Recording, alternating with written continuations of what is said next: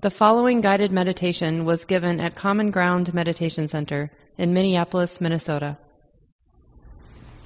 Good morning, everybody. Maybe a thumbs up if the sound sounds okay. Great. So we'll get started. Maybe we'll, we'll wait another minute or so, just so people who are just coming on can settle, but take a little time in your own way and do your best to connect with our community here in our online space.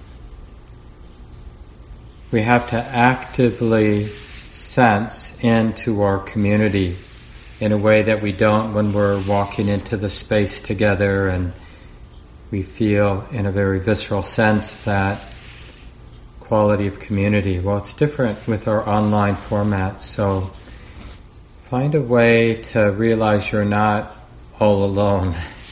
And I think this is especially important for us human beings, social beings, um, almost a year into our pandemic experience, where some people, especially who aren't living in large households, um, yeah, and then just in terms of our spiritual practice, there's so much momentum we get in a way, it's like a grace just being around other people with similar values and interests.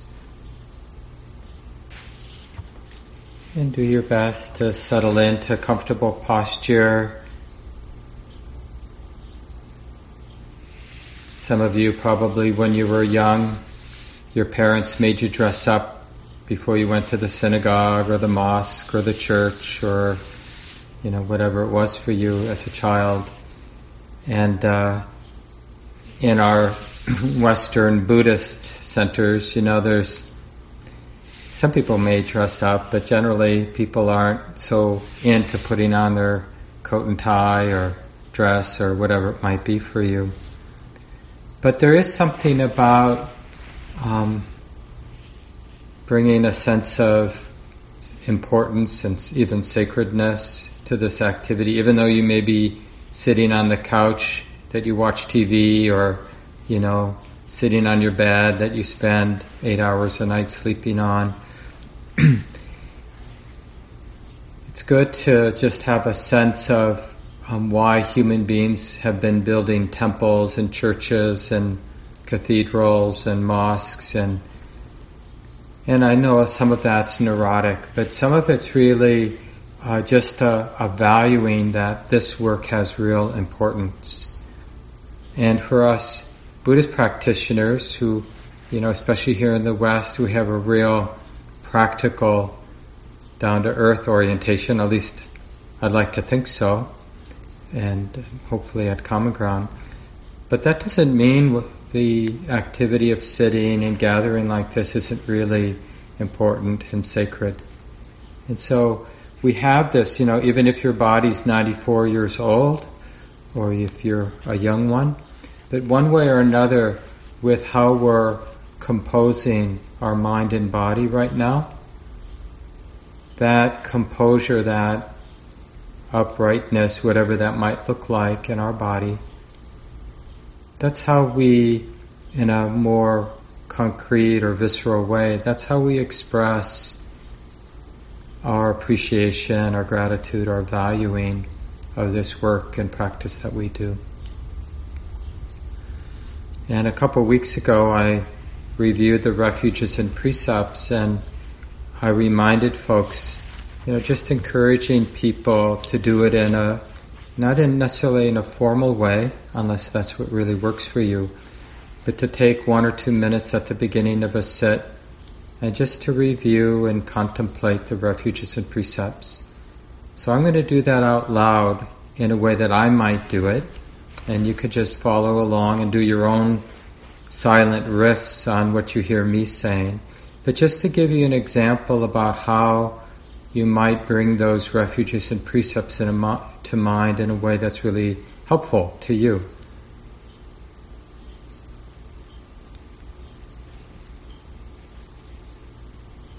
So, first and foremost, having an honest, intimate, and open way of being with the body and with this life here. And in the context of being present with this life, this mind and body, I remember that I deeply value Buddha, take refuge in Buddha, which means to be intimate and awake. And what am I intimate and awake? What do I aspire to be intimate and awake with? Dhamma, the way it is right now. This activity of the present moment, this activity of the mind and body, Buddha being intimate with Dhamma. This is really the essence of what I value, the essence of my practice all day long, not just when I'm sitting. Buddha, being intimate with Dhamma. Wakefulness, waking up to the way that it is right now. The nature of the heart and mind, the nature of this experience.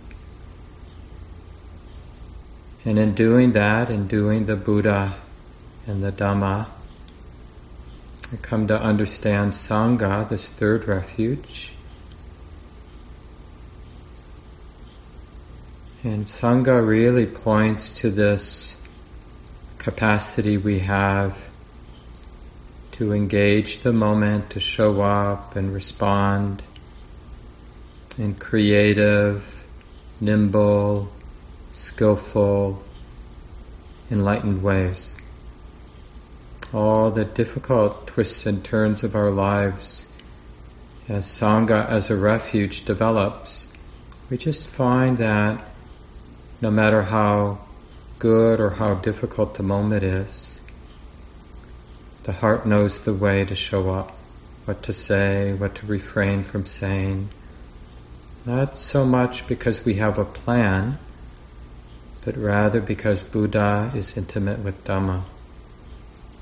We don't have, we don't rely on a fixed view or a fixed idea of who I am or what I should do how I'm going to handle a situation. Instead, we're taking refuge in Buddha, being intimate with Dhamma, and trusting Sangha to come out of that intimacy. Skillful action, skillful engagement. And to support these three refuges, I undertake the five precepts for lay people, the five mindfulness trainings, I undertake the training to refrain from harming, really deeply valuing non harming, knowing it's impossible to be a human being without causing harm. Still, I deeply value non harming in all things, in all ways. Not taking what hasn't been given to me, just being sensitive about how much is too much. What's my share? And what, when does taking become greed and stinginess? I undertake the training to refrain from causing harm through my sexual conduct, thought, words, and deeds. I'm not afraid of being a sexual being. It's just part of the territory of being a human being. But I resolve not to cause harm in this area of life.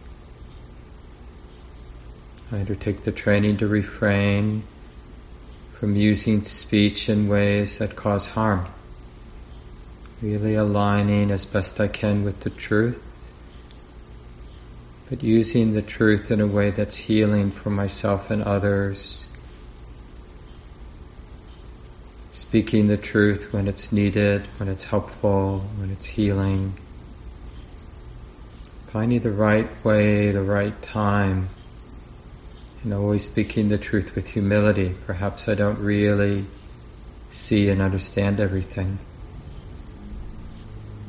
And the fifth precept, I undertake the training to refrain from intoxicating the mind in ways that lead to carelessness I know how easy it is to cause harm for myself and others, so I really value clarity.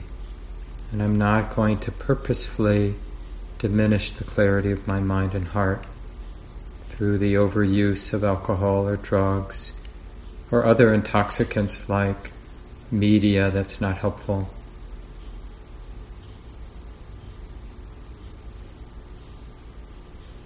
So we'll begin our practice in a more formal way by establishing this intention to be mindful. Mindfulness is mostly about remembering or remembering that this experience here is being known. We're practicing not forgetting that this experience is being known.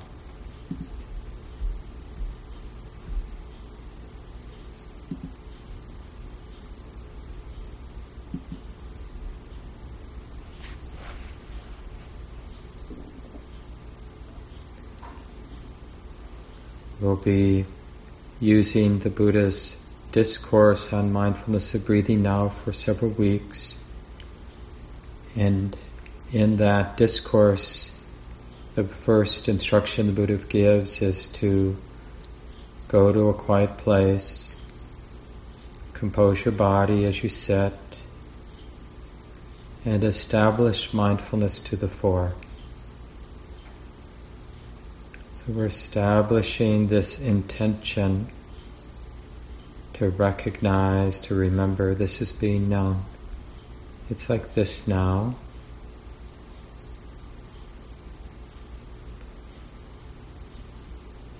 And we can use the rhythm of breathing in and breathing out without any need to control or judge the way the breath is coming in and going out, but just to be aware of the breathing body. Breathing in is being known, breathing out is being known.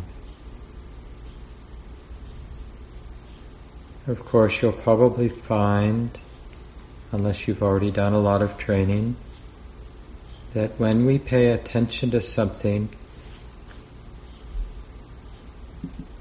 there's a habit to co- to feel we need to control what we're paying attention to.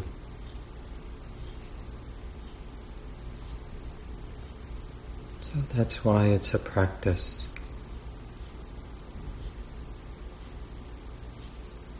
establishing mindfulness as our primary value right now. Just to be remembering that this is being known and to use the training ground of the breath, the physicality of breathing in and breathing out as a place to practice this remembering. Oh yeah, this is being known. Breathing in is being known. Breathing out is being known. And when the mind wanders into thought over and over, in a gentle but persistent way, with a lot of love, begin again.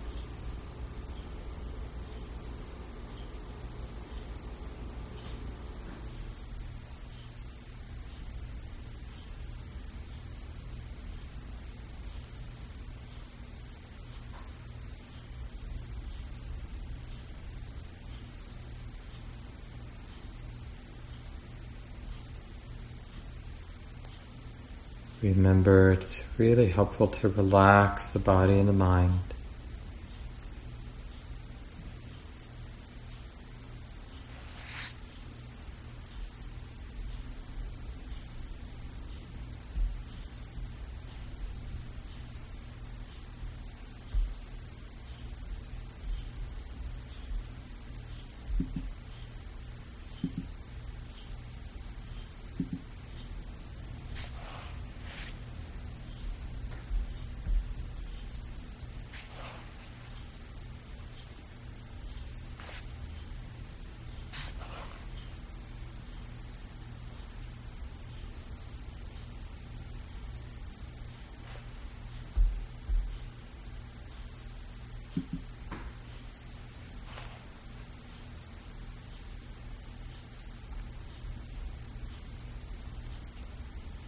Having established mindfulness to the fore,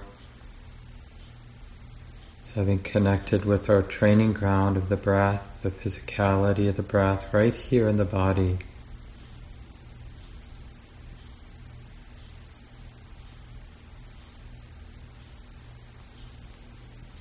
The Buddha then suggests that we can sharpen the attention in a gentle way by being interested in the length of the breath coming in and the length of the breath going out. Because it's a very helpful barometer for the settling of the body and mind. Generally, with a more ordinary consciousness, the breath is relatively long. But as the mind and body settle, move towards samadhi, then the breath becomes more refined and shorter, but short in a refined, subtle movement. Now we're not trying to make anything happen. We're just adding to this general sense of breathing in and breathing out a wholesome interest in the length of each inhalation, each exhalation, without trying to control this natural process of breathing.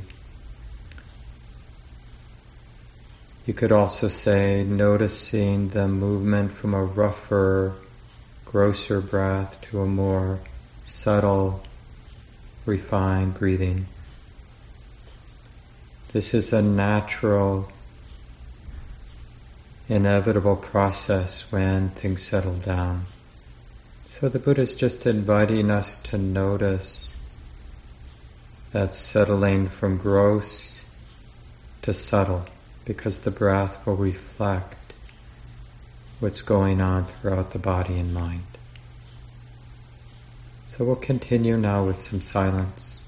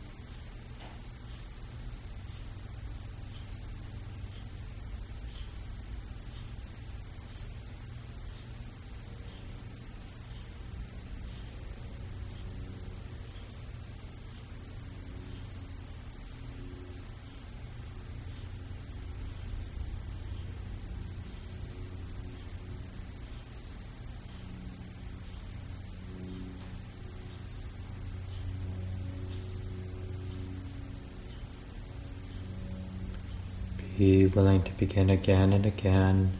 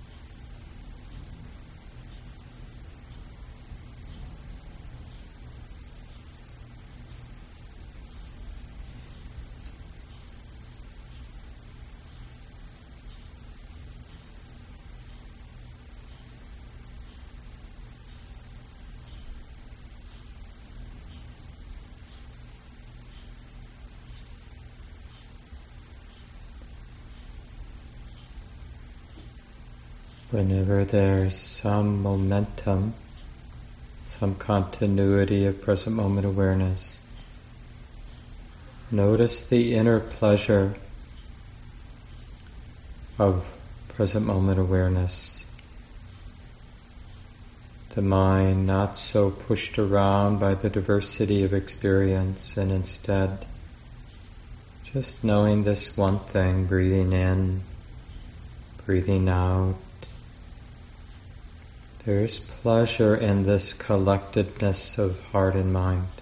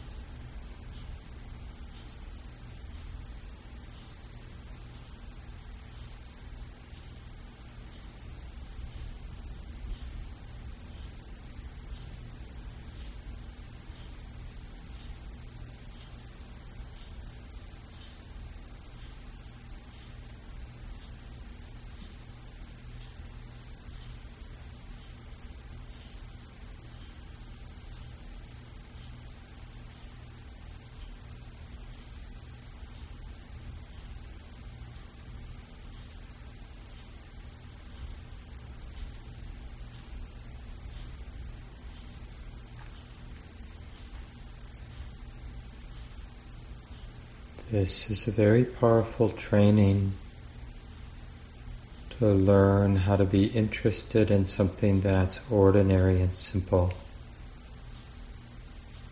Don't dismiss the practice because it's so ordinary, ordinary and simple.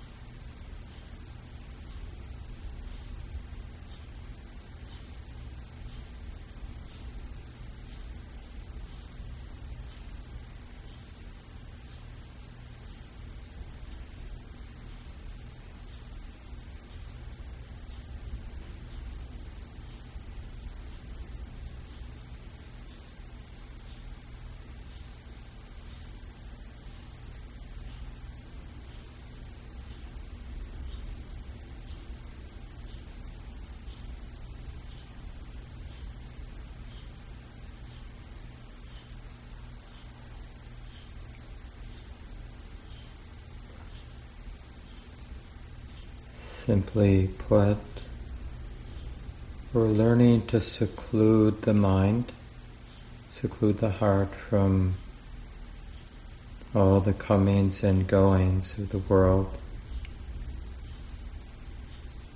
By learning how to be interested in something ordinary, breathing in, breathing out, and to notice the settling process by seeing the breath go from being more gross and longer to becoming more and more refined, subtle, and shorter in terms of the length.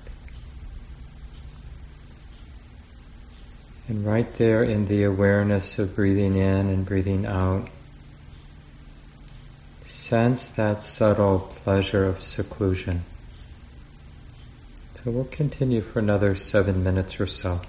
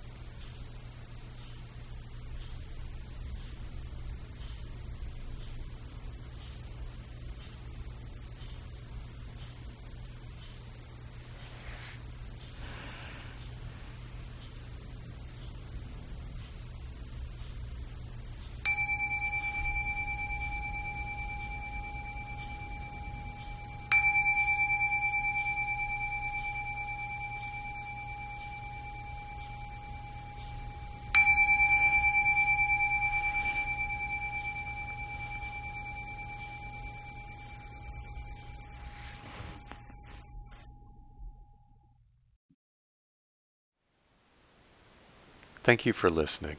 To learn how you can support the teachers and Dharma Seed, please visit dharmaseed.org slash donate.